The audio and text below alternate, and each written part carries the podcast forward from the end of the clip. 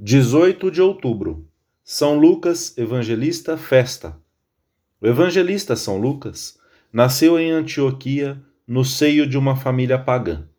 Era médico, como se depreende de muitos indícios, e converteu-se à fé por volta do ano 40. Acompanhou São Paulo na sua segunda viagem e esteve ao seu lado na última etapa da vida do apóstolo autor do terceiro evangelho e dos Atos dos Apóstolos, é o evangelista que melhor nos deu a conhecer a infância de Jesus, e foi ele quem registrou algumas das parábolas mais comovedoras da misericórdia divina. Tempo comum, vigésimo nono domingo. Dar a Deus o que é de Deus. Primeira meditação. Colaboradores leais na promoção do bem comum. A primeira leitura da missa mostra-nos como Deus escolhe os seus instrumentos de salvação onde quer. Para tirar o seu povo do desterro, servir-se-á de Ciro, um rei pagão.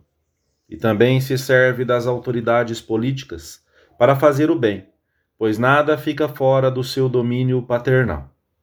No Evangelho do dia, perante uma pergunta insidiosa, Jesus reafirma o dever de obedecer à autoridade civil Uns fariseus, unidos aos herodianos, com quem tinham feito causa comum para atacar o Senhor, perguntam-lhe se é lícito pagar o tributo ao César. O pagamento dessas contribuições era considerado por alguns como uma forma de colaboração com o poder estrangeiro, que com a sua autoridade, pensavam, limitava o domínio de Deus sobre o povo eleito. Se o mestre admitisse o pagamento, os fariseus poderiam considerá-lo como colaborador do domínio romano e desacreditá-lo perante uma boa parte do povo. Se se opusesse, os herodianos, amigos do poder estabelecido, teriam motivo suficiente para denunciá-lo à autoridade romana. Jesus dá uma resposta cheia de profundidade divina, que soluciona com toda a exatidão o problema que lhe tinham proposto, mas ao mesmo tempo vai muito além do que lhe tinham perguntado. Não se limita ao sim ou ao não. Dai a César o que é de César, diz-lhes. Quer dizer, dai-lhe aquilo que lhe corresponde, mas não mais do que isso, porque o Estado não tem um poder e domínio absolutos. As autoridades públicas estão gravemente obrigadas a comportar-se com equidade e justiça na distribuição dos ônus e benefícios, a servir o bem comum sem buscar o proveito pessoal, a legislar e governar com o mais pleno respeito pela lei natural e pelos direitos da pessoa, em favor da vida desde o momento da sua concepção, que é o primeiro de todos os direitos, da família, que é a origem da sociedade, da liberdade religiosa, do direito dos pais à educação dos filhos. Ai dos que decretam leis iníquas, clama o Senhor por boca do profeta Isaías. Rezar pelos que estão constituídos em autoridade é um dever de todos os cristãos, pois é muito grande a responsabilidade que pesa sobre eles. Por sua vez, como cidadãos iguais aos outros, os cristãos têm o dever de prestar à nação os serviços materiais e pessoais exigidos pelo bem comum. Devem ser homens e mulheres que cumprem escrupulosamente os seus deveres para com a sociedade, para com o Estado, para com a empresa em que trabalham. Não devem existir colaboradores mais leais na promoção do bem comum. Esta fidelidade é para os cristãos um dever de consciência, pois diz respeito a prestações que se enquadram no seu caminho de santidade. O pagamento dos impostos justos, o exercício responsável do voto, a colaboração nas iniciativas que têm em vista o bem público, a intervenção na política quando a pessoa se sente chamada a isso, são tarefas próprias de qualquer cidadão, mas no cristão tornam-se veículo para o exercício das virtudes da justiça e da caridade. São, portanto, meio de santificação. Examinemos hoje diante do Senhor se verdadeiramente podemos ser exemplo para muitos pela nossa colaboração, pelo sentido positivo com que nos dispomos sempre a promover o bem de todos. Segunda meditação. A dimensão religiosa do homem.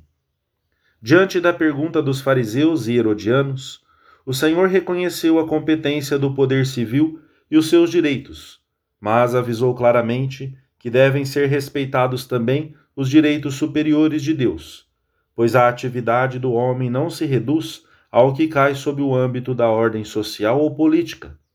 Existe nele uma dimensão religiosa profunda, que informa todas as tarefas que leva a cabo e que constitui a sua máxima dignidade. Por isso, sem que ninguém lhe perguntasse, o Senhor acrescentou: Dai a Deus o que é de Deus. Quando o cristão atua na vida pública, no ensino, em qualquer iniciativa cultural, não pode ocultar a sua fé, pois a distinção estabelecida por Cristo não significa, de modo algum, que a religião tenha que ser relegada ao templo, à sacristia, nem que a ordenação dos assuntos humanos deva ser feita à margem de toda a lei divina e cristã. Antes, pelo contrário, os cristãos devem ser sal e luz no lugar onde se encontram, devem converter o mundo, com frequência o pequeno mundo em que desenvolvem a sua vida, num lugar mais humano e habitável, onde os homens encontrem com facilidade o caminho que leva a Deus. Os fiéis leigos cumprem esta missão da Igreja no mundo, antes de tudo por aquela coerência da vida com a fé, pela qual se transformam em luz do mundo, pela honestidade em qualquer negócio, honestidade que atrai todos os homens para o amor da verdade e do bem e afinal para Cristo e a Igreja, pela caridade fraterna, pela qual participam das condições de vida, trabalhos, dores e aspirações dos irmãos, dispondo insensivelmente os corações de todos para a ação salutar da graça, pela consciência plena da parte que lhes toca na edificação da sociedade, com a qual procuram cumprir com magnanimidade cristã a sua atividade doméstica, social e profissional. Terceira meditação: a fé uma luz poderosa. O cristão, ao atuar na vida pública, ao expressar a sua opinião sobre os temas fundamentais que configuram uma sociedade, leva consigo uma luz poderosa, a luz da fé. Sabe muito bem que os ensinamentos de Deus, expostos pelo magistério da Igreja, nunca são um obstáculo, mas um guia para o bem das pessoas e da sociedade e para a consecução do progresso científico. Quando, por exemplo, o cristão chama a atenção para a índole indissolúvel que todo verdadeiro matrimônio possui pela sua própria natureza, o que faz é mostrar um caminho para o bem social, uma garantia para que a sociedade se conserve sã. Contribui com um dado importantíssimo para o bem de todos. Por essa razão, não podemos refugiar-nos numa atitude encolhida, preocupada pelas opções que nos são vedadas. Podemos oferecer à sociedade uma grande contribuição, como o fizeram os cristãos dos primeiros tempos. Devemos saber que, se tivermos uma consciência bem formada nos critérios básicos, poderemos prestar um bem imenso aos nossos concidadãos. Temos nas nossas mãos uma grande luz no meio de tanta escuridão. Não podemos contribuir para o estado de coisas apontado pelo cardeal Luciani, mais tarde João Paulo I. Nesta sociedade, criou-se um enorme vazio moral e religioso. Todos parecem espasmodicamente lançados em direção às conquistas materiais, ganhar, investir, rodear-se de novas comodidades, viver bem.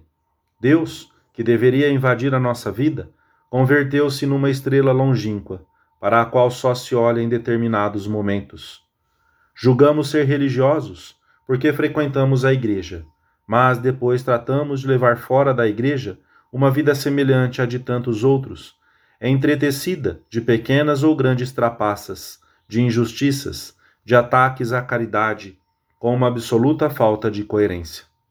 Não é assim que conseguiremos dar a Deus o que é de Deus, mas com o testemunho de uma vida coerente, sentindo-nos filhos de Deus tanto na praça pública como na conversa amável em casa de uns amigos, persuadidos de que só no seio da igreja se guardam os valores que podem preencher esse tremendo vazio moral e religioso. Uma sociedade sem esses valores está voltada para uma crescente agressividade e também para uma progressiva desumanização. Deus não é uma estrela longínqua, inoperante, mas uma poderosa luz que dá sentido a todos os afazeres humanos. Somos nós, os cristãos, que, unidos a outros homens de boa vontade, temos a possibilidade de salvar este mundo. Como havemos de permanecer encolhidos? A Deus o que é de Deus. A vida dos homens, desde a sua concepção, pertence ao Senhor. Como também a família, santificada em Nazaré, baseada num matrimônio indissolúvel, conforme ele mesmo o declarou com grande escândalo dos que o escutavam. E a consciência dos homens, que deve ser bem formada para que seja luz que ilumine os caminhos de cada um. Tudo o que há na nossa vida pertence ao Senhor. Como poderemos, então, reservar para nós parcelas em que ele não possa estar presente? Peçamos a Nossa Senhora que nos dê a alegria santa de nos sentirmos a cada momento e, acima de tudo, filhos de Deus, da família de Deus, e de agirmos como tais no exercício da nossa responsabilidade pessoal. Amém.